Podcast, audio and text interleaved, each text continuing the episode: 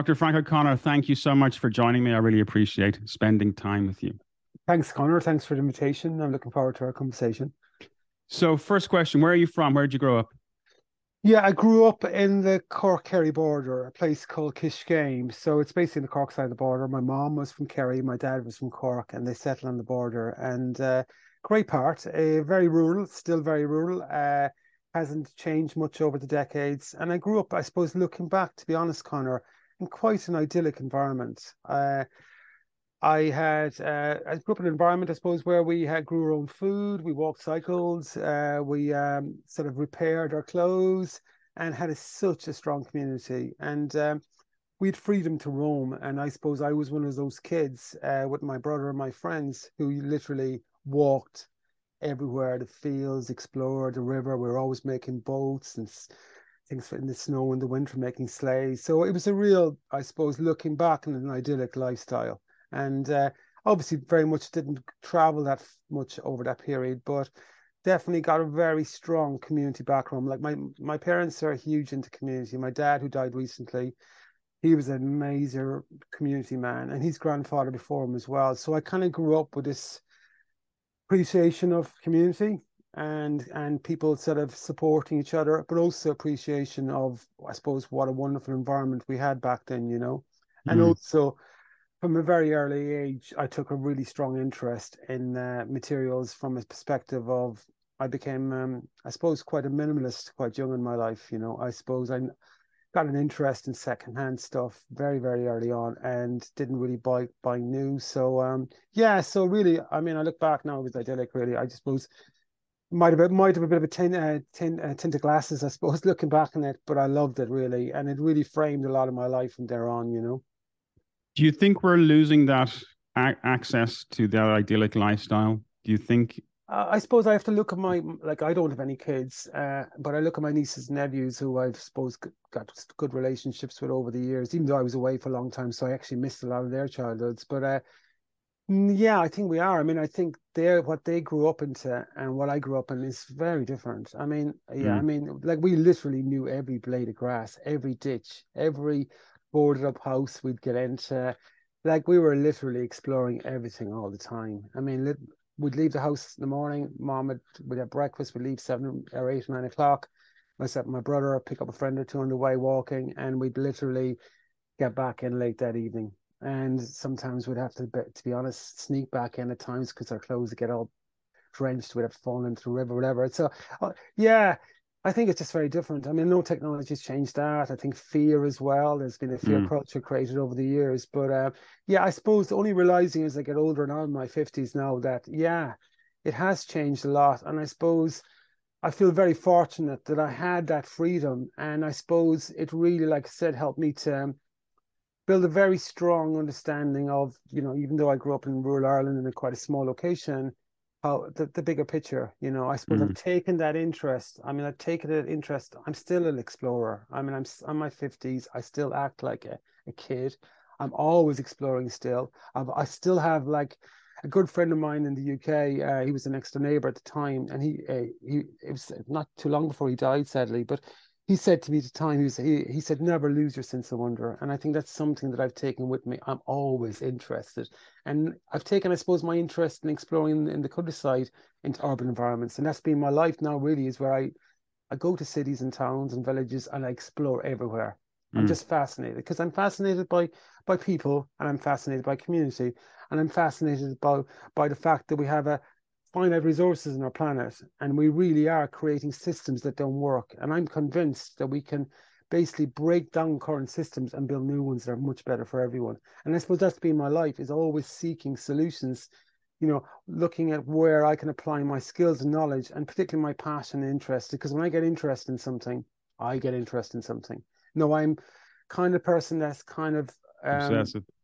yeah. So i would be i'm hyper so like mm. a lot of people would say I'm ADHD. I've done like basic tests and I am definitely ADHD. So I, am hyper. But so very I would have struggled in school with concentration. So like I went through the school system only because my mom was a primary teacher and she kept an uh, uh, I suppose an eye on me and kept me sort of I suppose on the straight and narrow. Like I went mm. to school when I was three years of age Wow. Um, and I finished uh, school. I was I was suspended in my leaving cert uh, at the age of 16.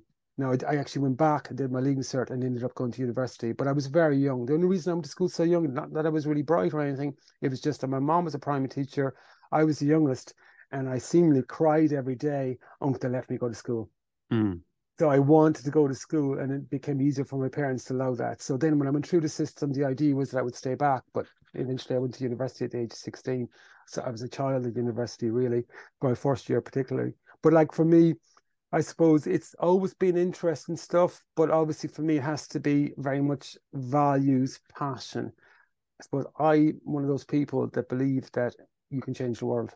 I mean, that's just it. Like I've always believed I can change the world, or we can change the world together, and my life reflects that. And so my work has taken me all over the world. I mean, I've worked in over thirty countries more, I would say, and I've always gone with that kind of belief that people have the power to change things. We just need to tap into that and use our skills and knowledge. And obviously, for me, things like integrity are fundamental to what I do, and also things like empathy and trust as well. So, so for me, it's kind of like how can I help, and also if I can get interest in something. So I could go through fifty different subjects, and I pick on something then, and then you won't see me for a while because I'm going to just go so deep into that. And I suppose that's what's happened with my career really um, over the years i've just gone in really deep in subjects become expert globally on it.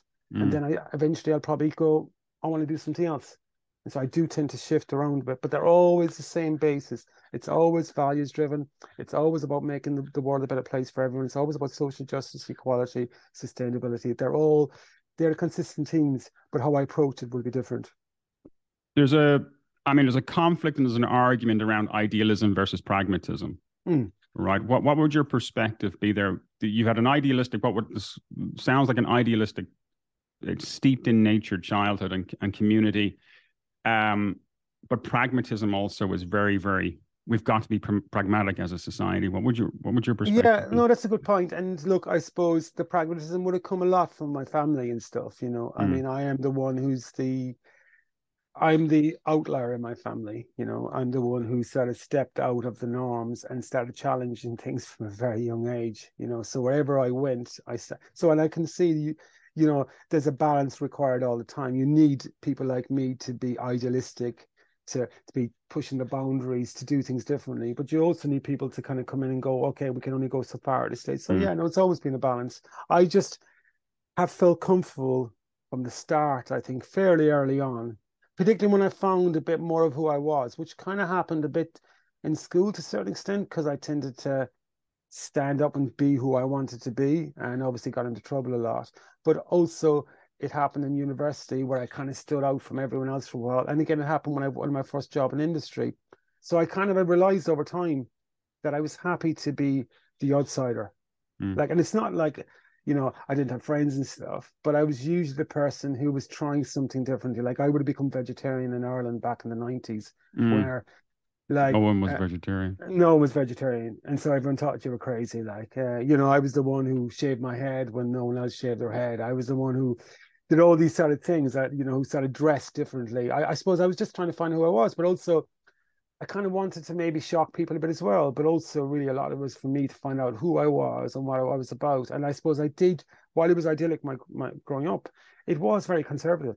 You know, mm. you know, like you know, it was a typical Irish background. You know, grow up in a Catholic environment. You know, strong community, and uh, and we we didn't have a lot. I mean, you know, I know we all said as we get older we grew up instead of, but we didn't. No, my mm. parents didn't have much. That was the reality. They didn't have an awful lot, but we were never short of everything and anything. You know, and I think the community provided so much. So, like when I've gone forward in my work, I've always tried to understand what the community means for that. And you're right, that kind of you have your idealism, your pragmatism. You know, there's this. You you know, you have your realists and stuff. But for me, it's about like I mean, it is about working together. But also, I suppose I have realized as my career has gone on that you, I think you need people like me who are willing to kind of step out, who are actually aren't always very popular. I've been very unpopular at various stages with lots of people, you know, but I can see myself the impact that's had. Mm. you know, you have to take people out of the comfort zone. And, um, you know, I'm actually a very quiet person, yet sometimes people see me as being very provocative, very outspoken. But actually, if you met me on a day to day basis, I'm actually just a quite normal person. But I suppose I'm driven by this desire and passion to make the world better. And I get so upset and frustrated when I see inequality and social injustice. When I see people struggling on the streets, it upsets me no end. At the weekend now, Jude, my, my partner Jude and I went into uh, meet with some direct provision centre, um, some some people in the, the residents uh, in Cork over the weekend to try and help with a few issues. And that really upsets me to see a lot of those being traumatized by a system that's inhumane. Mm. They're being institutionalized. And I, so for me, you know, I just, I just, I can't stand that. And, and like, I suppose that comes very much from my parents. Like my dad also was a, he, he kept his community stuff on a local level. So my dad never really moved that much from a 15 mile radius, but everyone, everyone knew my dad because my when I grew up, like my dad used to go during the week, right? My dad, like he's trying to make his go as a business as, as a builder, but he'd spend quite a few nights every week going around to elderly people in the local community. And I go with him. He'd be making, he'd be giving cups of tea, he'd be shaving the elderly man, he'd be doing whatever, repairing it, you know, and that's what I grew up with. You help people who need that help.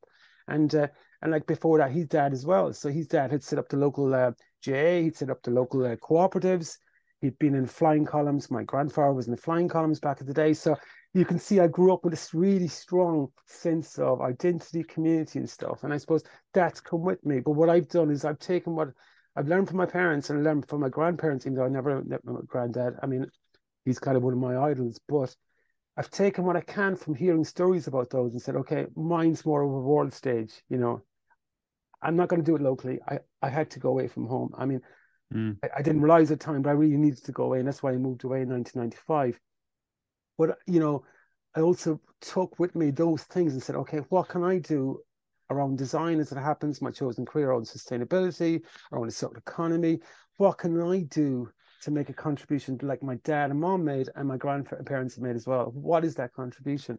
And that's where I've been seeking, and that's where I suppose my life has taken me like I said, literally all over the world, meeting all kinds of people, working all kinds of projects, but always fundamentally, can I help? And if I can't help, okay, I'm, I'm not going to waste my time doing. I'm the kind of person who'll say, I'm not the right person, you know. And I suppose for me, what makes me unusual in my career as well is that um, it's not necessarily. I'm not advising people to go this direction, but I've never been into money. Never. I mean, so from a young age, uh, right through to now. So a career like mine, in theory, you should be making a lot of money. But I actually never wanted to make money. What I wanted to do, idealistically, was change the world. That's what I wanted.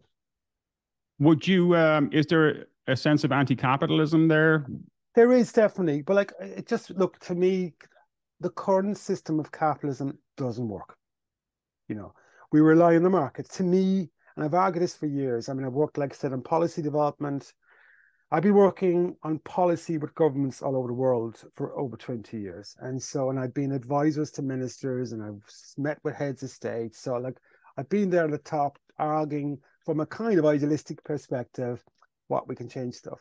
It doesn't work for so many people. So, yes, there is an anti capitalist stuff there. You know, I'm not saying that we have to change every aspect of it. But I, I mean, I'm a huge fan of the work of David Graeber. I don't know if you know heard of David Graeber he was one of like people I really respected.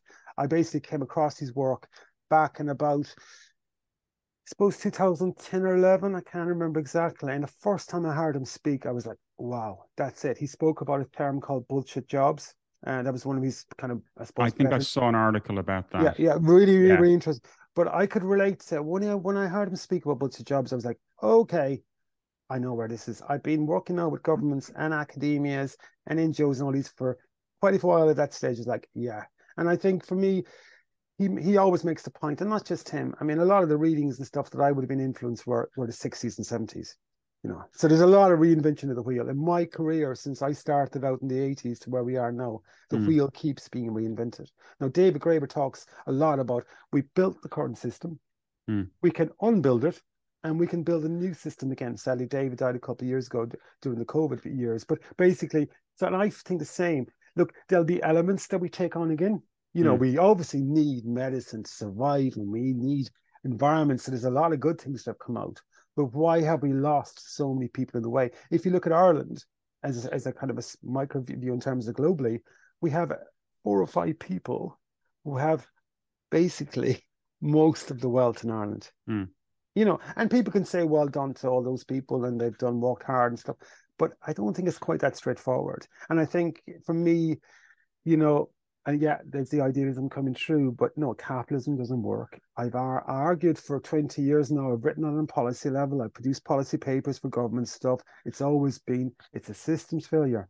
We can't just rely on the market. We need to have different strategies, and you can apply that straight away when you look at things like housing in Ireland. If the market is so successful, why are so many people struggling? And that's yeah. just one example. So yeah, so for me, we do need a new type of uh, of way of working, and yes, that requires a global change. And I suppose um, we we're we're a long way from that at the moment. And I suppose we see at the moment, don't we? See it with our climate crisis. We can't ignore that anymore. We see with our resource crisis. You know, that's where I started. I, in 1989, I was probably the first person in Ireland to write about this. I wrote about it in my thesis and my degree that we needed to have a closed loop circular economy. So mm. when I wrote that, I was look, I was 20 years of age, you know, and I didn't, I mean, like I was naive. I didn't know what I was writing really. All I knew that I'd spent, okay, so go back to me. I so I struggled in college. I got on grand, but I really wasn't that majorly enthused. And then in 1988, I was supposed to come up with a final year project and I just couldn't. I couldn't be like I was like, why should I design and make something? We already have what we need, and couldn't really get into it. Everyone else in my class, they knew exactly what they wanted to do. I was the outlier. So the, the, the university said, "Can you speak to a different department?" There's a chemistry lecturer, and he'd like to speak to some design students. So I said, "Great." So I met a guy. His name is Dr. Peter Childs. And he asked me a question no one had asked before. He said, What happens to all these products when they come to end of life? Mm. Are they recycled? All these materials. I was like, oh, yeah, yeah. They're not, are they? So, so I changed from a student who was a little. I was doing well. I mean, I was getting good grades, but I wasn't really in it. Mm. And so I spent my summer holidays that year traveling around Ireland, obsessed with these questions that he set me. And I came back to my final year. Instead of doing what I should have been doing, which was a lot of the other modules, I got obsessed with this particular thing. So I ended up, the college hadn't seen it before Uh, I ended up writing a thesis. You were supposed to make something and write about the make. But what did I do instead? I ignored the rules. I wrote this crazy thesis about what we needed to do in terms of recycling recovery materials. And of course, that became the foundation for me moving forward. No, it was well received, but obviously wasn't what they were particularly looking for. But for me, it was that spark. And I suppose from there, then I've gone on since then. So that was looking at my dad was in construction, so I'd worked in construction. Mm. My dad as a kid and teenager, and then gone in here and started to understand that we're in an issue where our planet, finite resources, we're not recycling. Look, in, in the 80s, Connor. I mean, we were throwing away so many computers back then, you wouldn't believe it. Mm. Like, so that's a long time ago. People probably think now, a lot of the younger people now probably think we didn't even have a computer back then. That was the big issue. Electronic waste was piling up. Mm. Uh, and you know, I ended up then working in the recycling industry for a while, uh, recovering silver, precious metals and stuff, and uh, taking computers apart up in an attic of a factory back in 1989 in the Loughton factory. But yeah, so I started to kind of really get interested in that, and then that's where it's sort of, I suppose, it's taken off from there. But it's kind of this interest. Like I'd worked construction. My dad didn't like waste. Yeah, just didn't like waste. Look, we he didn't have a whole lot. His clients didn't have a whole lot. Dad mm. was always trying to save his clients' money as well because they were local people who were trying to maybe have a small little house and they wanted to build on a toilet and dad would try and help him get funding for it and he'd do a really good job and he was always going back and doing extra work and stuff you know uh, but and he, he, had this mentality you didn't throw things away like so i kind of grew up with that and my mm. mom as well and then realized we were throwing away so much stuff and back in 1988 89 i was like oh my god so i kind of didn't decide there and then. I went back and did a master's and I started to do design. So I decided to do more about how we design stuff. So I focused on design for manufacturing assembly. Mm. Again, didn't do what the university wanted me to do again. I got interested in a different aspect and I kind of wrote up much more of a design led approach to it rather than they wanted me to kind of do like the automation, the robotics, but it just didn't interest me. I can't do stuff it doesn't interest me. Mm. Couldn't get couldn't ignite my passion. My passion has to be ignited. So I ended up then from there working, writing, the, looking at how stuff goes together and how stuff goes apart, and then working in a Japanese company for four years, and being the first person to bring in this kind of way of thinking into the Japanese company. So I started bought in this idea that eco design, recycling, design for environment. There were terms that were emerging across the planet at that stage, you know. Um, and we were like, I was, it was a global Japanese company. We had bases in America, obviously Japan, Ireland, other places as well. So I started pushing for recyclability, uh, product design for assembly, and all that kind of stuff. And during that time, we started began to lead the way in certain terms of product stuff. And I suppose I got so far was moving up within the company. I had a great relationship with all the senior people, and I said, okay, I need to go now. And I decided I had to basically become an expert in the field. I wanted to be the person who knew everything about the subject. And mm. the only way I could do that was I felt not by staying in the industry because they were pulling me into senior positions and it wouldn't it wasn't what I wanted to do. And I wanted to basically so I, I decided to move to the UK, sell at the time I suppose anything like you know I got rid of a car. Was you know I, I haven't really owned cars as much since then. Sold my car, which I needed for going to work, and saved up, packed up all my stuff, and I went to the UK. And I started in that autumn a self-funded PhD, which I didn't. I funded for five years part time, and I basically uh, looked at systems, mm. design, life cycles, material flows, and the role of different actors. And in my, in my PhD, I was awarded a PhD five years later, and in parallel, I also set up the first uh, some of the first programs ever at university for for uh, for students in the field, and also I became one of the first ever lecturers globally to given the title of an eco design lecturer, and also did commercial work with a lot of different clients to fund myself. So exciting times for me. I was working with students, they were coming out as with the skills. But this is back in the 90s. This sounds like a story I tell you know, it sounds like a story of the last few years. I'm hearing these stories now from from people working and they think it's amazing the students are now getting interest in the field. So I was doing this back in the 90s. But uh, again, because I'm a pioneer yeah, I, yeah, there, that's definitely a pioneer. Like there was a group, and look, I was part of a pioneering group of researchers, really, in the UK and globally. We set up a group. I didn't set it up, I joined it called Eco2. I joined it quite early on. So they set up in 94, 95, and I joined it when I moved to UK in 95. And there was mm. there was people like me. Well, actually, everyone was different. A lot of them were, were far more academic. Uh, they weren't coming from industry, but I came from industry and I came from a very practical background. But we were all interested in what can you do in terms of resources design yeah so we were pioneers by no absolutely and um so but of course for me what happened was i wanted to put the students first uh, i must say the university and i had a lot of clashes so eventually i left even though i could have stayed on as a lecturer i, I walked out the door and started fresh again in zero zero and that was what, where i kind of decided I didn't want to become an academic. I mean, I published loads already. I still have published lots of stuff. I just, I just can't see the point. I will publish stuff at times academia because sometimes people want me to get involved with stuff. But um, mm. I found like, like I probably published for a self-funded PhD. I probably published more than most people, but like no one's reading the publications. And, and I was like, why would I waste my time spending weeks and weeks and weeks writing a publication no one's going to write? And I, am not doing it for my ego. I don't care how many publications mm. I have. I want to make change happen. So I decided to let my PhD and no one would hire me anyway. Who's going to hire someone who was coming out? The skills I had in the world back in 2000, so no one was interested, which was good because actually what happened was I got a few jobs to kind of do like small little projects and I'd set up my own consultancy kind of in parallel. But then I suppose after doing this about a year's work of working with different people, uh, the government took me on as a kind of experiment. So that it was the in the UK at the time was the Welsh government, and they took on me on. They'd seen me speak, they saw my passion. They knew I had a practical background. And the idea for me was to go in and help businesses. So to help businesses start thinking about sustainability, about systems, about materials. So that's hmm. 20 mm. years ago, 22 years ago, I started there. And I went in there, normal job, government advisor. But again, I kind of took a totally different approach to everyone else. So when before I got the job, some of the professors, because it was linked with the university and linked with the government, they didn't want to hire me because they, they saw me being a bit, I think, difficult. And um, so they set a challenge. I'll give you an idea, home. Like, so they said to me, there's no way you're going to make targets of 150 companies a year. So what did I do? In my first year, I made, I think first year was 300 or 450, and the following year, something like similar as well. So basically, I, I made enough targets for the whole organization in my first couple of years and said, like, no, you know, that's kind of like, well, I'm going to show you I can do this. Why do you think they didn't think the 150 number was achievable?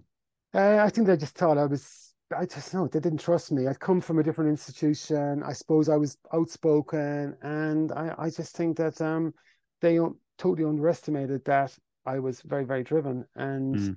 I wanted to change things. So I ended up sort of basically doing their targets, doing the day work, but also having a second job in parallel. And my second job was I wanted to change the world, and I wasn't going to do it by working directly with companies. So in parallel, I started uh, putting together proposals, lobbying government people. I visited every department in the government, right? Every department. In and Wales. Because I was, yeah.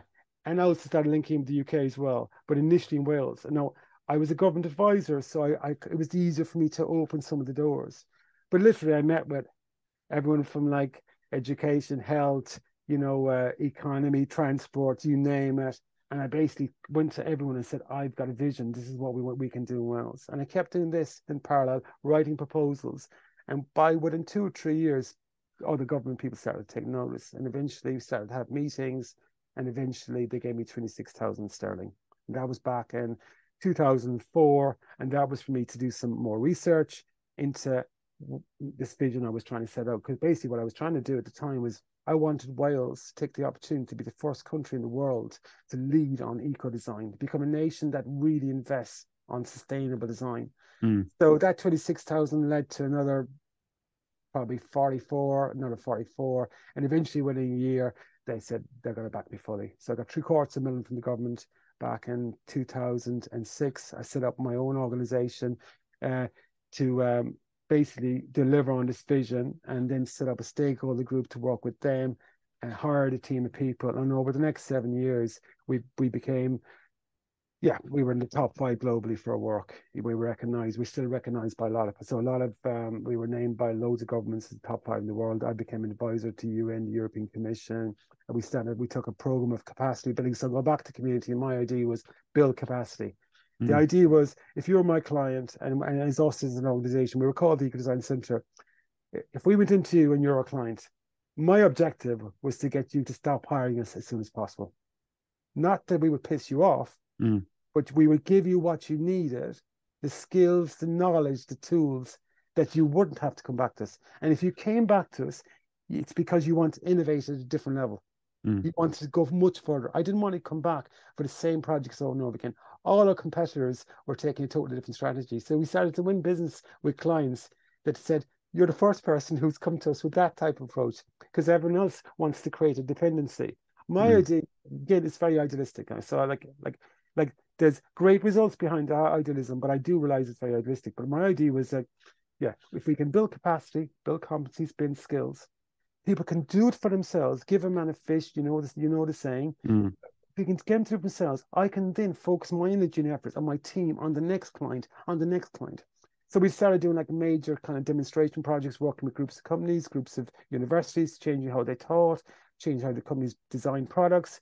We did, we became the first organization at the time to be officially a member of the government policy teams and never had done that before. And like and back then, like I was like I was like kind of punky, so I like spiked hair, long beards, like I was like dressing alternative. So they were bringing this people, this person into this meeting with suits, to all these people, and I was the only one st- standing out. And it was yeah. all about it was passion, enthusiasm, but also it was based in knowledge and, and results. And I suppose I did that for seven years, and then in 2013, when we were, I suppose, the height of our success, we had like projects all over the world. I made a decision to uh, walk out the door. What was the decision based on? Um, I felt I needed to. I, I, again, I needed a new approach. I just needed something new. Like this was working, it was doing okay, but I was frustrated. I just wanted to do more, and I wanted my. I wanted to see what happened was. It started off, I was doing a lot of the work directly with the clients and stuff, but obviously as the business grew, I mean, we were only eight or ten people, but like as it grew, like we were collaborating more and more people. Like there was all I was always being called to senior meetings. I was always being asked to go to speak people. So I was traveling a lot, which was great for a while. I mean, don't get me mm. wrong. Uh, always talking at events, always sitting in board meetings, steering meetings, blah blah. And I was kind of losing interest, if you like, in my in my passion. But mm. also because we were so successful, uh, we were we started out like as a kind of spin off from a university with government funding, but then as we grew, the university um, just kind of wanted to. We agreed from the outset that we pay twenty percent of everything we, we make to the university, and for that service, they would give us uh, kind of HR, uh, the kind of I suppose maybe a bit of admin, small bits, but not much. But it was really kind of I suppose it was a stamp for any of our clients to say that we have a university behind us if we ever needed it. Now, we mm. never really used it. We gave them 20% for years and years, but then they started to take more and they started to take more. And they started to make it more difficult for us to recruit people. And it started more difficult for me to, to develop new projects. So my hands were being tied more because basically what they wanted to do was they wanted us to come back on campus they wanted us to go on campus and become part of an institute, and I was never going to do that. So, so for me, I suppose I was to a certain extent you're kind of pushed into decision, but also I was also I was getting a bit like just disillusioned really. I suppose I'd set out, I'd left Ireland in '95 with this kind of I wanted to become a expert. I'd done my PhD. I'd worked with all these kind of companies, done the kind of advisory service for some years, met 100 companies, supported them on a startup basis, then set up the center, which became like I said in the top five globally, mm. who was like basic we had no problem in the world attracting people to us. Like it was everyone wanted to work with us one stage, and uh, and then for me it was just like, oh, if this, is this it, is this it? Like the, our resource crisis was getting worse, our climate crisis was getting worse, all the things, our biodiversity crisis were getting worse, all the things that I set out to change the world and were getting worse. Now we were getting the results, and like we won at you know just before I left, actually, I went to Brussels to the European Parliament to pick up. I didn't know at the time, but I picked up this uh, World Green Design Award uh, for the, for our work in terms of the model I'd set up and stuff. So it was a nice way to leave. But mm. I hmm. just had to get out. I felt like I was becoming. I'd become a workaholic too. Be honest, I was a serious workaholic at this stage, uh, and now I get obsessed about stuff. But at this stage, I was just all the time. I never took a salary increase, and all the time. Uh, you know, I just I think it was it was I was just I suppose I was insanely trying to change the world building my teams, uh, putting a lot of time into my teams, a lot of time into my clients, but maybe not enough time into myself either, you know. And I think from I, I realized uh, probably from a mental health point of view too, I just needed to look, take a step back. I'd achieved what I set out to achieve in many ways. I mean, we had done a lot of really good stuff, but globally the issues were getting worse. And mm. I really felt like if I stepped out, took a year out, so literally when I when I left, I literally contacted every client. I had loads of kind of international roles. I contacted all my international roles and I said, everyone I'm stepping out for. And people were like, all right, okay. What's really interesting when you do that, you know, I didn't say I was stepping out forever. I said I was stepping out for like a, you know, a year or so. Mm. I lost I lost all those contact contacts instantly. That was I was I was dead in the field after that. I I didn't expect that. It was good though, but no one ever contacted me anymore. So you go from this kind of like innovator in the space suddenly no one wants to know you. And, and I think I it might that, be you're you're not you're not you're now not useful. That's it. Oh, totally. No utility. That's oh totally, totally. Because when I was there, I was kind mm. of like we were working with like institutes. Like I mean, you may not know them, but they're Fraunhofer Institute in Germany. They're big like research. I mean, they're, they're massive, right? They wanted to work with us all the time. Like we were seven or eight people in an office in Cardiff, and this institute, which is massive, multi, multi, wants to work with you. We had all these big players globally wanted to work with us, you know, to be associated with us, to be associated with what I was doing and stuff and my team. And I think, but it was great for me because I walked out the door, right? And it was hard to say goodbye to my team because you build teams. I suppose that was probably my second or third build of teams. So I was very close to them. Mm. And um, like I walked out, and um, the following year, I literally um, basically just meditated, uh, grew all my own food. I was already into growing food. Uh, cooking, I basically learned cookery skills from globally. I became this crazy obsessed cook. Everyone had to come all the time for because I was cooking all all the time. Like I literally would be cooking all day, every day. Like I got so that's the kind of person I am. But I, I became a really good cook, meditating all the time.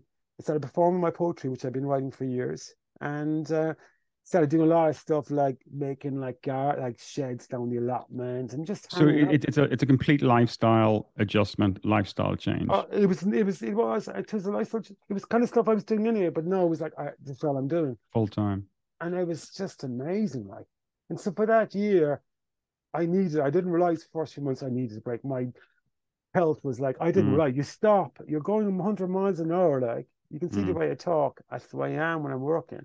See 100 miles an hour for so long and you stop and you stop and the phone stops ringing and you stop ringing the phone. I had hundreds of emails every day back in the prime, hundreds and hundreds of emails. I was the kind of person, if you email me, Connor, I'd make sure I got back to you that night, even though I'd stay up late to do it. You know, because if you needed something, I was I wasn't going to let you down because my dad and mom instilled that kind of mentality. So like this work ethic, which was too much really looking back on it. Like, because I, you know, he was like literally, I won't let Connor down, so I'll get back to you. So so literally, um, and everything was amazing. And then just like at the end of all that, um, I suppose um, on a personal basis, uh, the following January, uh, out of the blue, right? And I won't go on about this too much. My wife announced that she was leaving. Out of the blue. So I'd gone through this work stuff, Mm. uh, and everything was grand in the marriage, and it seems to be. It was only the last few months, she said, like in hindsight, but that was grand. So I'd kind of gone from this kind of queer guy to this chilled out guy who'd be home all the time cooking and all this kind of stuff. And then, like January, she said she'd met someone else and she was leaving just like that. So, like, my life had been turned upside down by leaving this career I'd built in an innovative space, like being recognized globally for it, to suddenly be going, oh, okay, our family home, everything. And I'm now, and also, like I said, I wasn't really working. I was doing the odd job, but I literally was just kind of uh, trying to find. I was writing a lot and all that kind of stuff. And um, so, yeah, so that was amazing because when she said she was leaving, what I did was um, thought about it during the day. She announced in the morning, and I test, I messaged her during the day. Said, "Look, don't worry, come back this evening. We'll have a chat." And I gave her a big hug and said, "Look, it's going to be okay. I wish you the best." You know. And um, Frank, do you think there was a correlation between your life choice, that massive lifestyle change, and marriage breakup? Yeah, possibly, possibly. I think uh, looking back, um, my ex Sally, I think she was probably climbing. She was beginning getting more into career, and I was probably getting a bit more like she Out was of- getting more into it. So she Mm. was in a, a university, and she was doing some really good work, and she's a lovely person. And I think she was getting more into that, and I was getting more critical. I Mm. was getting more critical of the institutes. I was seeing where their failings were, and I think that definitely wouldn't helped. And so she sort of so yeah, maybe. But look, it worked out amazing because the best thing I ever did was to accept it straight away. Most people, like my friends, they hang on to these things for years and they're miserable. I just Mm. accepted it. Of course, it was tough. It was tough and hard too. Like we had a brilliant time together when we were together. Like we were together for I don't know, I can't remember 15, 16 years. So we had a great time. Mm. So I said like, and like I think for her too, she wasn't expecting that. It was good for her. It was good for me. And as it happened, I wouldn't have met my new partner, Jude, if I didn't have that attitude. And so like so now I have an amazing life with Jude, but it just shows that like I suppose it's how you approach things. I'm the kind of person I suppose who I do take things personal and I do get very emotional. Like it's in my my dad was the same. But also I accept that things change. Mm. You know, I accept that life goes on and it's how you make the most of it. I'm that kind of person goes, Well look, you know, know, I'm a fighter, I suppose. Like I mean Jude, my partner, she says I'm a fighter. I'm a fighter in, in terms of like you get one chance in life, Connor, one chance, and you you have to grab it. And I know it's we have hard days, and I have hard days, same as you. Everyone's got tough days, but also I'm so privileged, and I knew that time when my marriage broke up that I still had the privilege. Yes, it was hard to go through a breakup. Actually, my dog, who was my baby, he died a few months later, and that was much harder, to be honest, much harder. And then to sell the house and get rid of all my possessions, which was my choice. I decided, look, fresh start, Mm. we said reduce everything down to the box. But that was all kind of, you know, I suppose it makes you stronger. And I suppose during that time, I wrote a lot. I performed a lot of poetry, a lot of very personal stuff, um, which shocked a lot of the audiences. But it was a way for me to get my emotions out onto the public domain so I could then move on and Mm. focus on the next thing, you know. And the next thing, as I said, like Jude, my partner now, Jude Sherry, um, and we've she was working with me. She was uh, operations manager for my previous organization. So we'd known each other anyway. And when we got together, we didn't expect it because we were collaborating on some projects and we ended up getting together over time. And it's it's been amazing because she's just been amazing. And it's been just this like it's amazing timing for both of us because we just it's like it was meant to happen. We've come together. We're both a similar type driven passion for justice, equality, sustainability. We both look at the world totally differently at the same time. So I'm on the ADHD side. She's more like on the autistic side. So we have very different ways of. So we'll mm. often chat to each other and not really understand what the person's saying, really.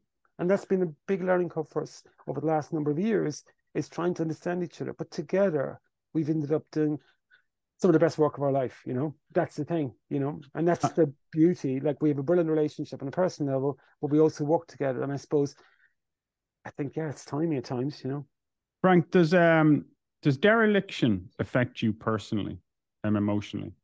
Oh, absolutely. I mean, you know, so Jude and I moved.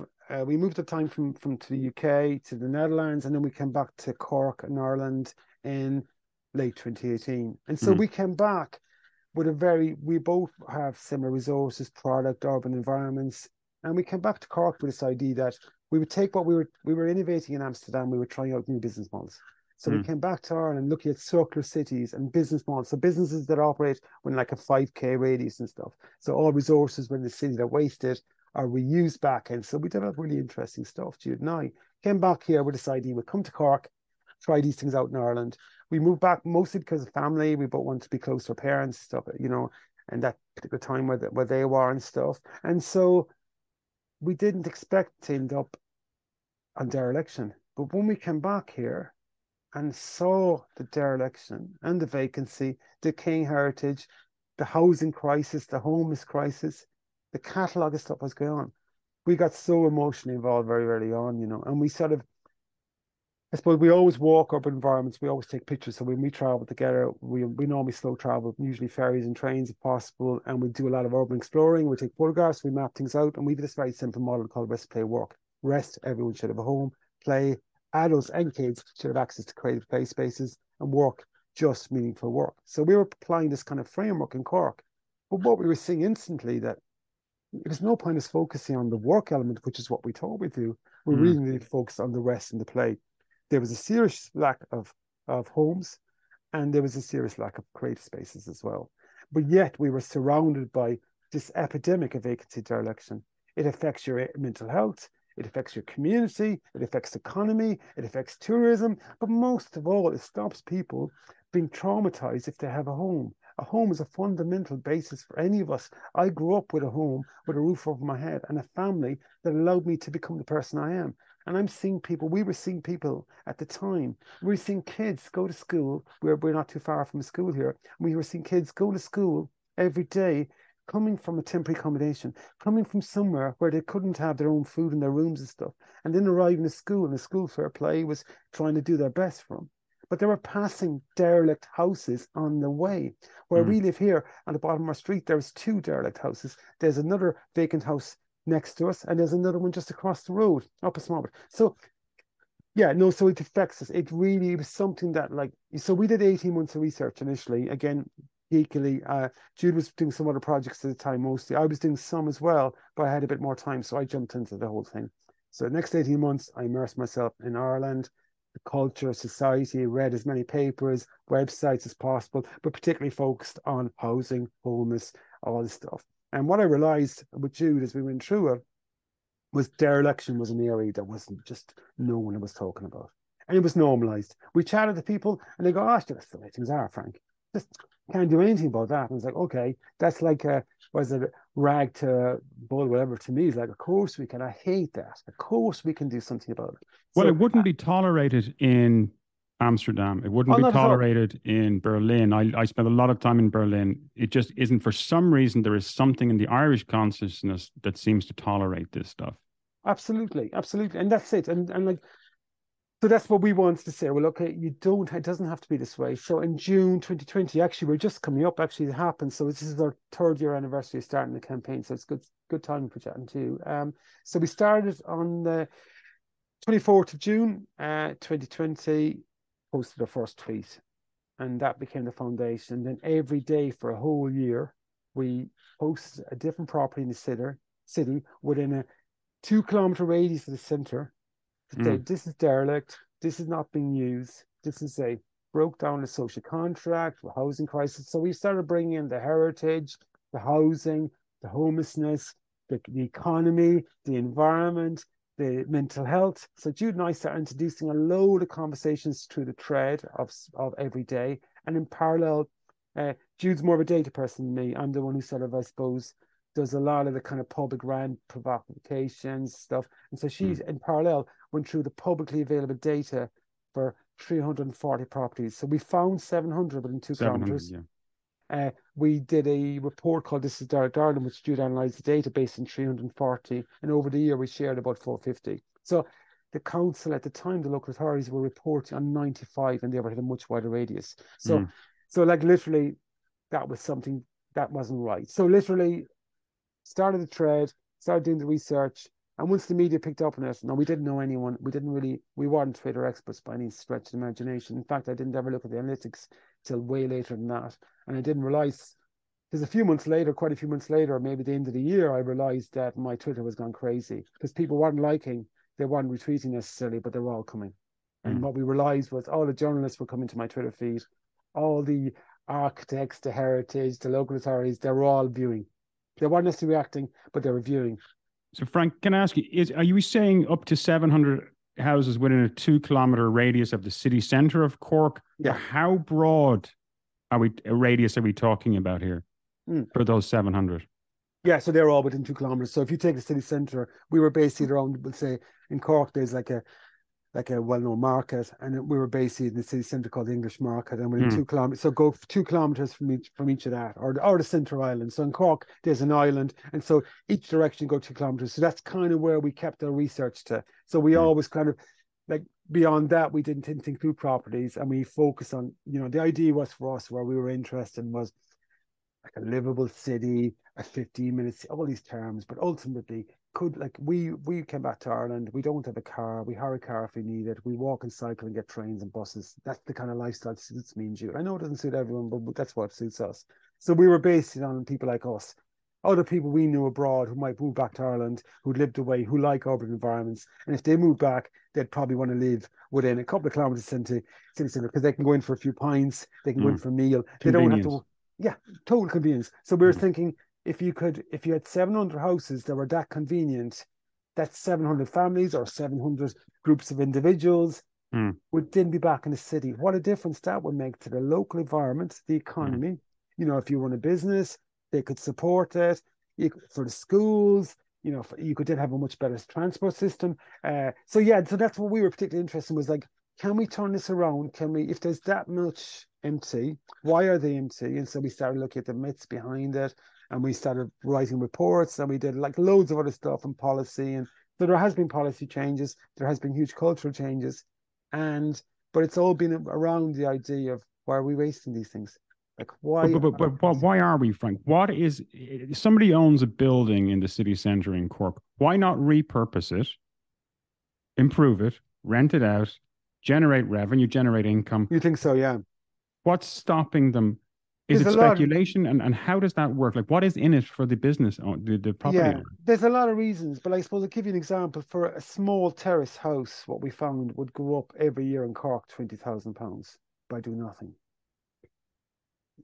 so like the value of the property was going up 20,000 every year. So by actually not doing anything, your property value goes up anyway. So for a lot of them, it's easier not to do anything because. But it would not, would it not just go up more, 30% if you repurpose it and you're deriving the income? Yeah, but they don't have to make any investment at this stage. So they can just let it sit there. A lot of Could them, these like, be inherited properties? Properties that oh, were inherited? Oh, there would be. There is. And we would have gone down, broke down stats. So you'd have a small percentage of fair deal, for example, which mm-hmm. is when someone goes into home. There'd be a small few of inherited, but there'd be a larger percentage really like what we tended to do no we did the data for 340 well due to the data for 340 but what we didn't tend to do was basically um uh get too obsessed about any individual property but mm. but yeah there are individual cases but when you break down the stats probably they're only maybe 10 15 percent of them there's still an awful lot that are just sitting there no like like you said some are speculation some are part of a potential what i call a dereliction wasteland so you might have a street or a block and there might be 50 or 60% of them vacant or derelict. And you can see that's kind of owned by different people who are speculating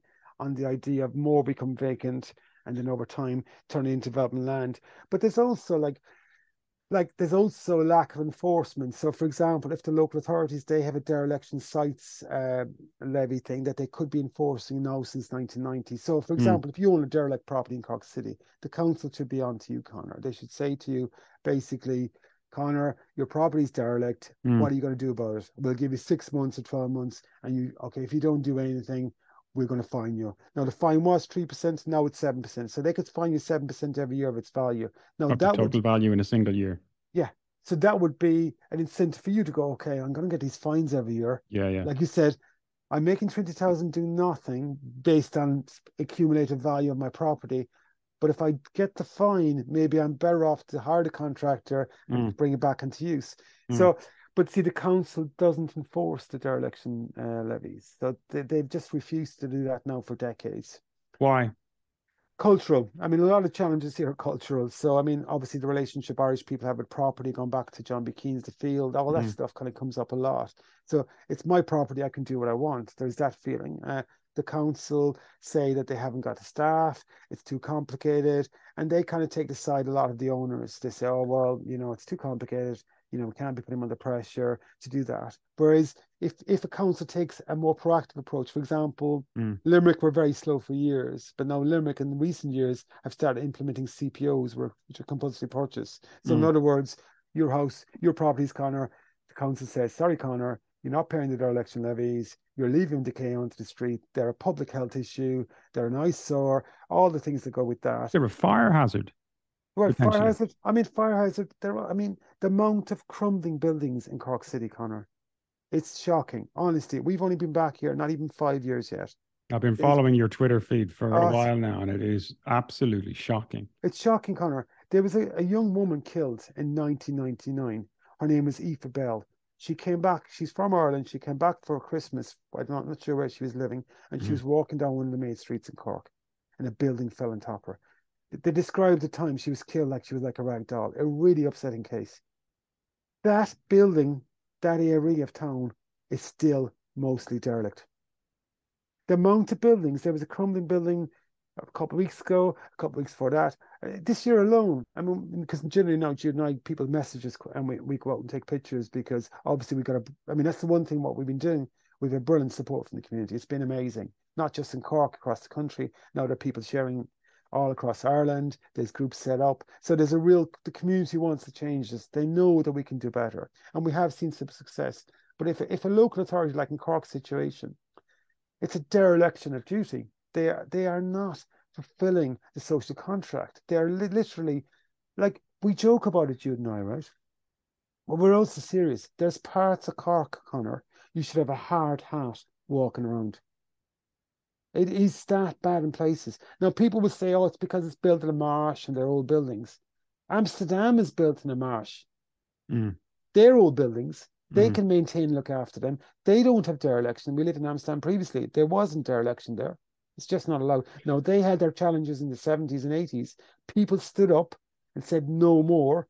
And they kept standing up and saying no more. And eventually the local authorities changed their policies and changed their practices. We could do the same here. Like Cork City, and right, likewise, the towns and cities in Ireland right across the country, beautiful towns. We have heritage architecture here that other countries don't have. We don't realize the, how beautiful they are. I had to go away to come back with Jude and for us to go, oh my God, it's much nicer than we realize. Why are we vandalizing it? It's criminal behavior. You know, people are dying in the streets without a home, dying in the streets without a home. Yet there's hundreds of homes in Cork City. People are living in inhumane conditions in direct provision.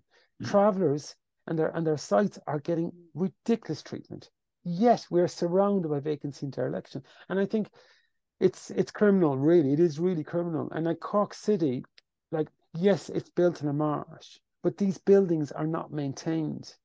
They're not looked after. I mean, in in uh, the Netherlands, any building pre World War II is considered very precious, and mm-hmm. we look after it. We have buildings in Cork 200, 250, and 300 years old being left up, like you said, for someone to light a match them mm. or for someone to, to knock them down. Because going back to what your question was, why is it happening?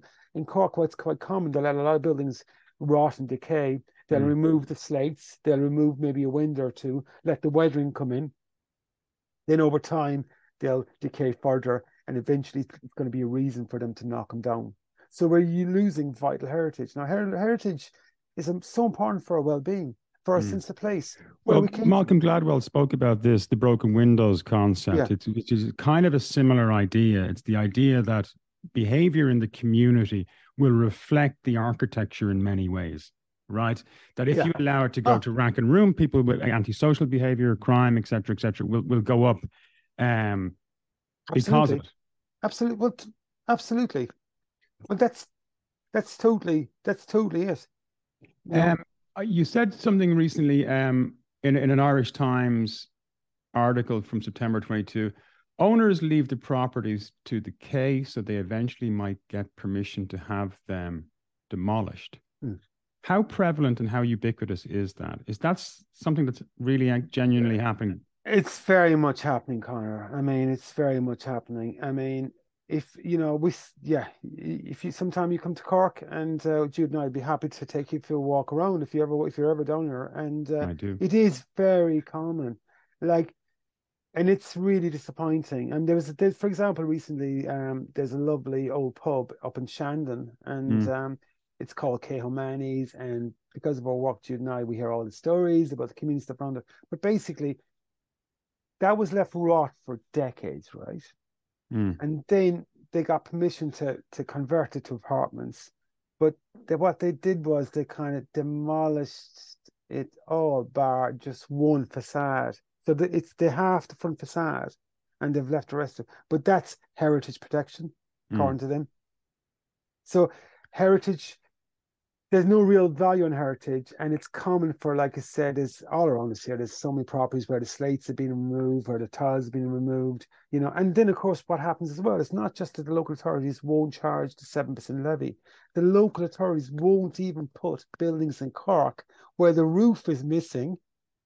They won't even put those on the dereliction register. So the first stage is I contact you, Connor, and say that's your property on on MacCurtain Street you've owned that, blah, blah, and you have a conversation, right? Mm. Then I'll say to you, it's go on the dereliction register by the end of the year. If you don't do something about it, you don't do anything, I put on the register. Then mm. I'll charge you 7% levy. In Cork, they won't, because uh, the local authorities have said to us, oh, you know, it's so unfair in Connor. We don't want to be unfair in Connor. Like, you know, you know, you're being too harsh. So you think in a small community, there might be social consequences, right? So you've got people working in the Cork. County Council, their neighbour owns that. Yeah. You know, and there's a little bit of, well, I don't want to upset the neighbours type of thing. I think there's that. I think that, you know, in Cork, I'm in Ireland, we didn't realise, I said, been away for decades. I was away for 23 years and I came back. I'd forgotten how mm. small Ireland is. Like, it's so small. I mean, mm. it's a village. I know mm. Ireland is a village. I mean, I suppose that's because I've worked everywhere where big places where it's like you don't know anyone.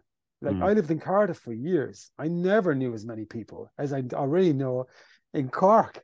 I know Jude and I have been out there uh, on the campaign, so people know us and they come up to us in the street and that like people thank us for what we do and stuff. So I know we're mm. kind of more visible than maybe I was before.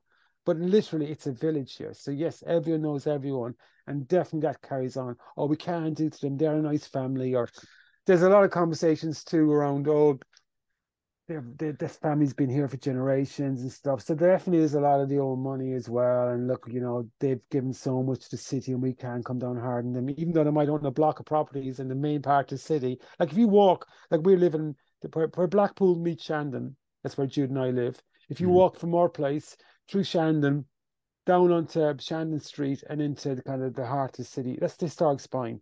If you go through the historic spine of Cork, so it's Shandon, it's Shandon Street, down onto North Main Street, South Main Street, and Barrack Street.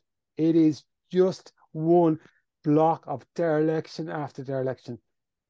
Irish people, are people who live in Ireland, when we go to other countries, we go to Paris and we go to Amsterdam and we go all to these places and we seek out the historic cores. We want to drink coffee there. We want to have our meals out in our glasses of wine. We want to take our photographs. In Cork, the historic core has been vandalized by the local authorities and property owners and whoever else for decades. It's embarrassing. Before COVID, friends of ours came over from the Netherlands, um, you know, and uh, we took them for a walk, Connor. It was embarrassing. Like they came over from the Netherlands and we Jude and I were new to Cork at the time. We said we'd take them for a walk around. We were still getting to know the city ourselves. And they were like, why are you we were explaining this is the historic quarter and this is the old butter exchange and this is the old warehouses and dutch style because a lot of dutch architecture in cork as it happens. And uh, a lot of it being really really destroyed at the moment. And uh, they were like why are you doing this? Like they were like and the dutch are quite like go back to the dutch are very pragmatic. Like i would say pragmatism i didn't really know pragmatism until i went to the netherlands. Yeah and and they they are. Like and they're like they like a lot of people go they're really kind of into sustainability stuff they are and they aren't they're actually into making pragmatic decisions it makes sense for them financially they don't want to have pollution and they don't want to have traffic everywhere you know that's why they walk and cycle a lot and they've good public transport they want to move around they know the economy in the Netherlands, they know the economy works much better if everyone's got a home and we can all get to work easier and get home.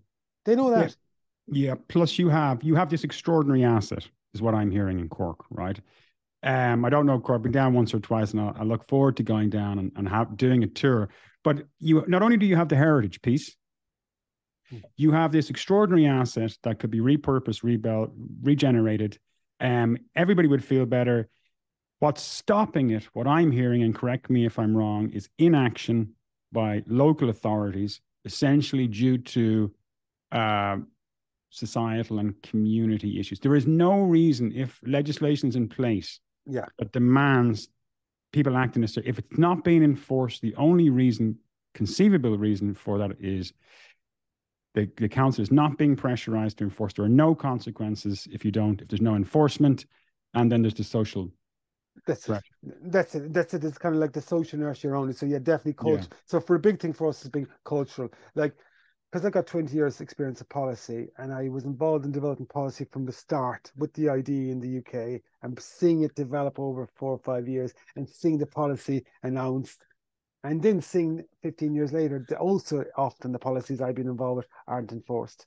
You come back here and go, no, because people go, oh, grand, it's, there's a policy in place for that. It's no good unless it's enforced. And like so if the dereliction stuff was enforced and compulsory purchase, now Jude and I have developed a toolbox. I mean, other people have as well, but like our toolbox would also include compulsory sales, compulsory rental, a much more proactive approach to meanwhile use. You know, uh, I'd like to look at meanwhile use not just for in terms of creative community space. I'd like to look at meanwhile housing, so which is a kind of a form of squatting. We've also advocated for squatting. So we've basically said there is so many other ways around this. And if you're not going to enforce your dereliction laws, and I think you made a point there Malcolm Gladwell, it's so true.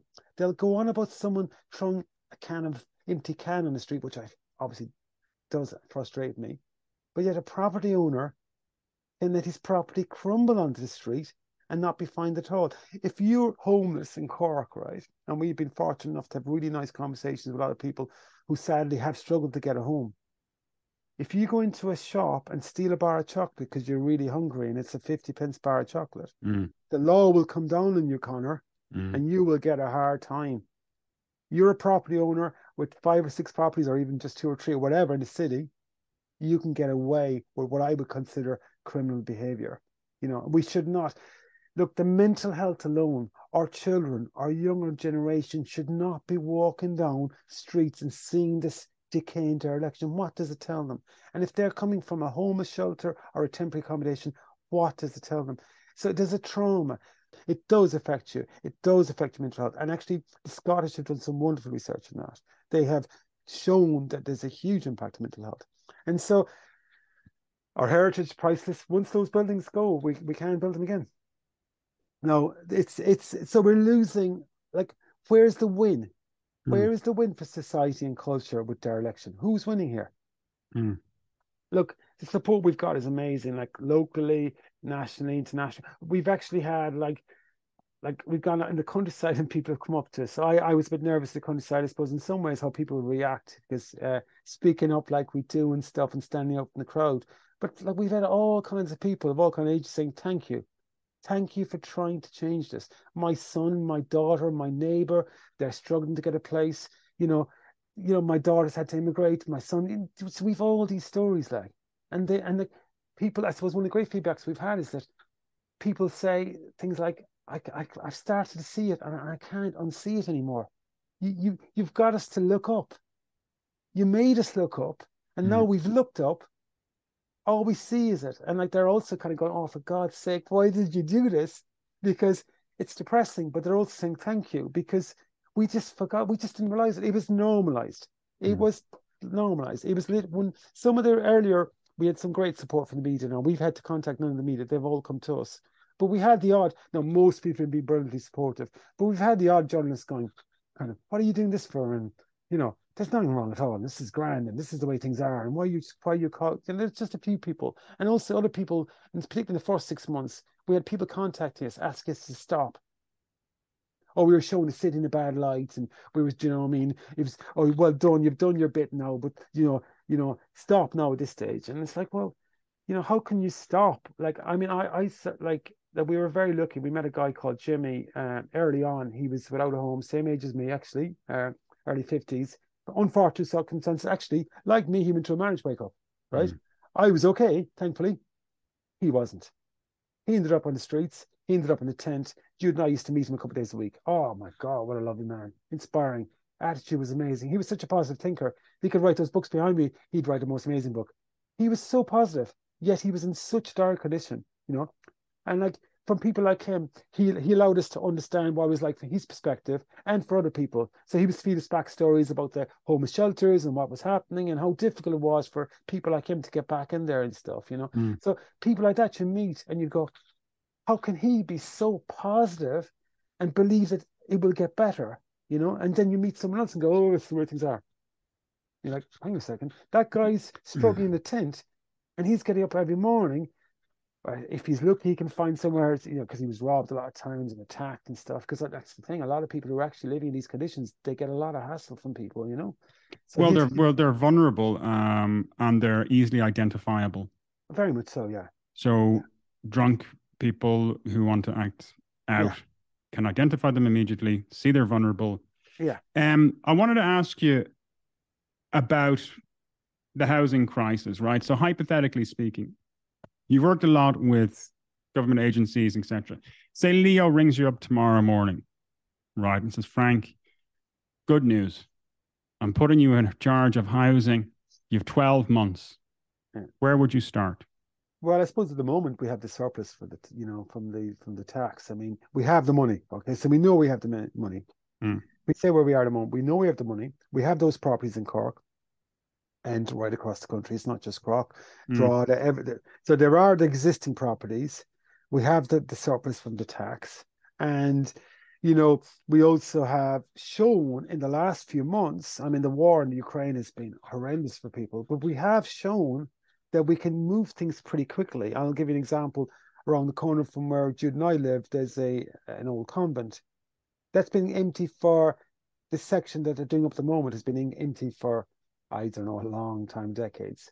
They're now doing it up for for Ukrainians, which I'm delighted. We're delighted, obviously, mm. but it shows that they could have done that all along for people without a home.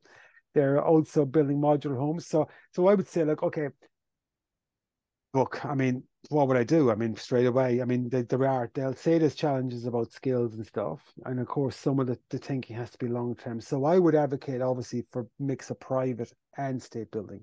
Some of the stuff would be more long term, where I think we need a, there's a huge lack of skills in Ireland, Connor. I mean, a huge lack. We know it ourselves uh, through the house we bought. We bought a 200 year old house and we're very, very slowly doing it up ourselves but there isn't the knowledge. So there is that all these gaps do exist. But so if I had that role, definitely I would introduce extra measures initially. Compulsory sales and compulsory rental, meanwhile use and meanwhile housing. All these measures I would bring them in quickly. I would get a state company in place and start building for that, working closely with institutions, getting the skills base. If we need to bring in skills from abroad, bring them in from abroad, obviously as well. But definitely we need a state company, we need to build up the skills, we need more measures, but also I would insist on enforcement. So if we if we enforce the dereliction levies, it, as simple as that, if we start with that straight away and put the seven percent back on you and everyone else, that would have a huge change straight away. So like I suppose for me, if if if we were to kind of make decisions, there is the toolbox of measures. We'd want to bring him in straight away. And um, we have shown because people say it's not possible. We have seen the last year it is possible to change things really quickly. They they build the the people with the skills for certain aspects, particularly for a more modern uh, building, there are, those skills do exist. The more difficult thing is if you're restoring some of the older buildings, like some of the heritage buildings do need skills like we're finding here. It's very hard to get people with um, first, no one in our, that we've chat so far understands buildings in terms of breathability. So this is more on the technical side, but like if you have an old building and it's been made with lime and stone and brick, it's got to be breathable, and people don't understand that. So that's an education issue which will take longer to solve. But no, I mean, there are. I would the first thing. There are is, instant measures. There are medium term. There are long term. But it's 160, 160,000 vacant homes. Okay, right. so there's, there's 160,000 vacant. They're not supposed to be derelict. Surely compulsory rental of all of those. Like if you compulsory rented maybe 50% of those straight away, or even 25%. Mm. Imagine 40,000, Connor. 40,000 homes straight away back on the market now. Well, you, you could have a the the home can turn around into a, a, a rental property in three months, three to six yeah, months. Yeah. So, and like people say, oh, it's see the thing is that oh, it needs to be certain standards. Like, I mean, okay, Jude and I are not fussy, and we are decided to take on doing a lot of this work ourselves, and we're extremely slow because we're working commercially, we're campaigning, so mm. the house becomes the the thing you do a day or two here and there, you know, and we've made that decision. But you, we our house is not a perfect energy house. We're living in a house that was vacant that we bought it. It was kind of semi derelict, really. You know, what people had been living up to a year earlier. It needs a lot of work a lot of people I've chatted to who are in situations where they need a home, they'd be more than happy to go into not perfect houses and start working themselves. A bit of trust, a bit of responsibility, you know, work with them. And like a lot of these people are young, young men and young women who actually have a lot more energy. I'm in my 50s. It's much harder in your 50s to keep campaigning, keep commercial work going, and also do up your house. I'm trying. But but like when I was in my 20s and 30s, I would have had a lot more energy. And so a lot, so a lot of people would are willing to go in. This idea the house has to be perfect. No, it doesn't have to be perfect. I'll give you an example. There's a council house at Stone's Throw for where Jude and I live. There's a whole load of them actually empty, but this one's empty for five years, Connor. It's in a uh, it's in a terrace of three or four houses, which were only probably built 20, 25 years ago. Five years, Connor. The council have left that empty. That could have been used the whole time. Well, I, I've heard this standards argument before from local authorities. From you know, we have to build and, and repurpose to certain standards, but it's the irony of it. Look at the state of the dereliction, and they're talking yeah. about standards. Yeah, yeah. Well, totally. Kidding me? Like it's it's just yeah. It's completely nonsensical. Oh, totally. It's totally. And I said, our house is not energy, whatever, blah blah. Jude.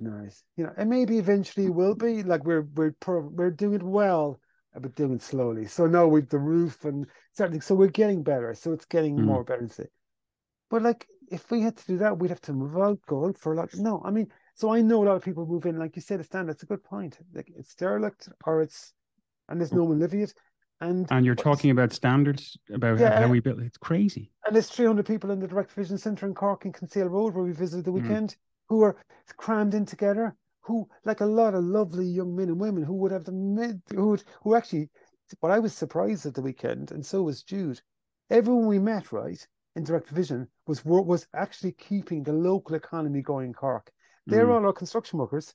They're all our retail people. They're all the people making the pizza for us for our takeaway. These are all. I didn't realize there was so so a lot of them have skills and construction and things. So they would be delighted to. Here's this vacant slash derelict home. You mm. can move in. Don't expect it to be energy rated star whatever. But we'll work with you. We'll support you. But we'll put a time frame out. We yeah. expect you within eighteen months to have this much done, and within three years. Do you know what I mean? Mm. And we'll support you on that process. We'll we'll provide around that. There could be training programs, how to lime your building, how to plaster, how to you know, put in a tile in your bathroom. All, all those things can happen in parallel. Mm. But they, they would be willing to take it on. I think so. Yeah, going back to that, like if we've the data says 160,000 plus vacant. People argue it's not that, blah, blah, blah. That's not holiday homes either, and that's not derelict. That's just vacant. That's mm. the stats. Like I said, take 50%, take 25%. Open them up straight away, get the people in there, maybe get a proper contracts in place. You know, you're not saying, "Oh, that's your house." You know, you have to take responsibility. We've seen that in other countries. It's called stewardship. It's one of the things that measures you and I have uh, argued for more of a stewardship approach. Let people have the house, let them work on the house, give them the advice and guidance, but they have a roof over their head. They can start to build a family. They can mm. have, if they want to have kids, they can have kids. They can go to the local school. They can become part of society. And I think like again, I was shocked, but some of the people I met the weekend there, they're eight or nine years in direct provision. Um, Frank, what, what do you think the impact? We have a major problem, certainly up here in Dublin, um, with short term lodging. Yeah. Right. Yeah. So there's a couple of platforms, we all know who they are, um, that are, and people are taking, you know, advantage as they, you know, in, in, a, in a capitalist society, they have every right to. They take advantage of the short term lodging. Tourist comes in, comes in, rents for a few days, they're gone, and they're making great money. How impactful is that short term lodging on the crisis? And what would you very, do? Yeah, it's very impactful. I think we, I would be a lot more stricter on that, to be honest. I mean, when we lived in uh, Amsterdam, uh, the Dutch had introduced a much more stricter rules. So you could do hmm. that, but only for certain days, you know, certain time frames, and it was your own home, whatever. So, like, I would definitely. If we weren't look it's like this Conor. If we weren't in the middle of a housing emergency if we didn't have people struggling in centers or on the streets yes you could let that market play out mm. but we're not. So i would come much more stricter. And you, a lot of those accommodation you talk about they're not registered. So a lot of those are doing it without proper registration. So there needs to be a proper registration process for see to know who's doing it. And then after mm. that understand is that something that should be allowed for a local area. And I think in many cases, unfortunately, they'll have to cut it back totally because um, you can't have. You could do a zonal thing with it. You could zonal thing. You could. They could do a lot of things, but at the moment, it's just gonna be crazy. I mean, I, I don't. You've seen it probably in social media, but a lot of people say there's no place for rent, for example, in such a town, but mm. there's but there's twenty uh, holiday lets for two days but there's nowhere there's nowhere for a family to move to so so like it's look if if the market was working, it'd be much harder for me to take my kind of perspective. Of course, you could say, well, look, Frank, it's working. Mm. Everyone's got a home, but look, we all know it's not working. And I think in an emergency, the mere you need emergency measures. And I think we saw that. It's great that Ireland reacted so well initially to the Ukraine stuff and allowed people to calm and provide mm. support. They were being traumatized. Mm. Why can't we take that type of approach? With all the other people in Ireland and all the other refugees as well. Let's do it for everyone. Let's take a coordinated approach. We should not, I mean, again, we should not have 160,000 vacant homes. Like, mm. how does that? And people say, oh, they're not in locations people want to move to. Are we saying no one wants to move to Cork City? I know loads of people who love to live, live in Cork City Centre. So if there's 700 in Cork alone, vacant slash derelict, and I've been to, with Jude, we've been to amazing towns all over the country. We've been to Mallow, Ennis, uh, Tralee, you name it. We've tried to go as many places as possible, take pictures and chat to people. All the towns and places we visited, bar a couple, there are a few who, who didn't have the levels of vacancy dereliction, but most places we visited had high numbers. And I think uh, if there is a transport infrastructure in place, people are happy to move to these regions. It's different if you're putting people knowledge economy workers can move anywhere technically in Ireland yeah. anyway. So yeah, and that's it. And, and may want to. Like if this, that's it. And I suppose that's go back to we need to invest in uh, much better urban environments where, like one of the issues for Cork is not there. There are the vacant homes and the derelict homes, but Cork hasn't done enough to create parks, play spaces, creches, facilities for families. Mm. You know, it's a polluted city. There's no doubt about that. We come up very badly in terms of pollution. So you know, green spaces. So put all those measures around, bring more mm. people mm. into that environment. Your city will thrive and everyone benefits. Whereas at the moment, who benefits from dereliction and who benefits from people on the street? I mean, we all hate walking on the street and seeing people struggling. I mean, it, you know, and like going back to places like the Dutch, I often think with the, with the Dutch is that there's going back to their pragmatic approach. They just don't want to see that. They don't want to walk down the street and see people struggling. They, they it just it's not what they don't have the headspace for it. They much rather see those people with somewhere to live and contributing to the economy. Well, you remember the famous George Bernard Shaw when he was in Parliament in the UK. He was asked about um, there, there was a plan to put toilets into people's houses. Yeah, and um, because there was a sewage problem in London, and he was challenged in Parliament about the cost Mm. of putting all these um, toilets into people's homes, and he made the point: it, it's not for their benefit; it's for mine. Yeah, yeah. Right. So if you don't want to do it for, if you don't want to do it for your neighbor, do Great it for yourself so that you don't have to walk down the the the, the road and see sewage everywhere. Right. Yeah. You know, it's it, it's about your quality of life as well as That's everybody exactly- else's. And that's, I think that's a great point. It really is. You know, like we don't want to walk down the street and see people struggling. We don't want to Mm. walk down the street and see buildings that could collapse. There's a building in the blo- bottom of our street on the neighboring street, and like it's just like Jude and I are sharing fairly regularly. I'm just waiting for it to collapse, and it's by a bus stop.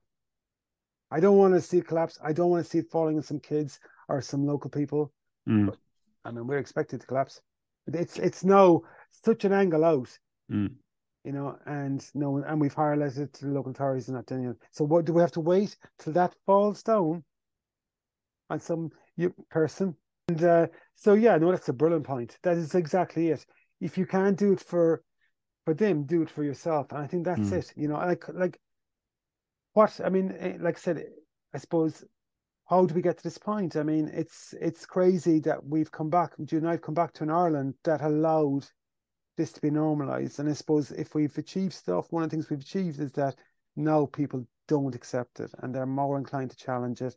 And it's become part, I suppose, of a national conversation, which is why it's recognized as a movement. That it's basically people are saying it doesn't have to be this way. And I suppose a lot of times too, I try and share more recently success stories. There are properties turning around, and people want to see that too. Of Mhm. course they do, because it must be pretty depressing looking at my Twitter feed. You know, Well, that was the last question I was going to ask you. Where can people find you? Now, I've been watching your your your Twitter. It's not so much depression; it's it's rage Mm, that yeah. I I feel from Yeah. from watching it. Um, yeah, I think Twitter, Twitter is the best way to contact me and Jude. I mean, it's at Frank under slash O'Connor and at Jude Sherry. It's the best way to contact. It really gets the conversations going. And a lot of people don't like Twitter, think it's too much. See, I'm not really, I'm not too, I kind of like the fact that it's discussions and debates, you know. I like the fact that there's a bit of interaction on Twitter. And um, I think for us, it's been amazing. Twitter has helped us build the community, and the community have really been got behind us and supported us and allowed us to engage. Like I said, we haven't had to contact any of the media; they've always come to us because there is a story. And I suppose what Jude and I have done so well is we've made the light so bright. You know, like we started out, I wanted to. I suppose I work as well as an artist and stuff, and I wanted to take that artistic approach and say, "There's a light. I'm shining on so bright. You cannot ignore me anymore, and I'm going to keep shining that light." And I'm going to keep challenging that until you listen. And that was why we started off. Was like, I'm going to keep doing this, and it was tough to keep doing it. And when you're doing it for three years now, right? But there was times along the way you want to go, you know, you do wonder. But yeah, I think it shows the power of the community, the power of people, and the power that, like, if you want things to change, you just have to believe it, and you can you can make it happen. But we're very grateful to the support we've got, and people like yourself who've contacted us and you know sharing our story that's very important for us as well so i appreciate that connor Dr. Frank O'Connor, thank you so much. Keep doing what you're doing. thank you connor thank you and keep in touch man I will do.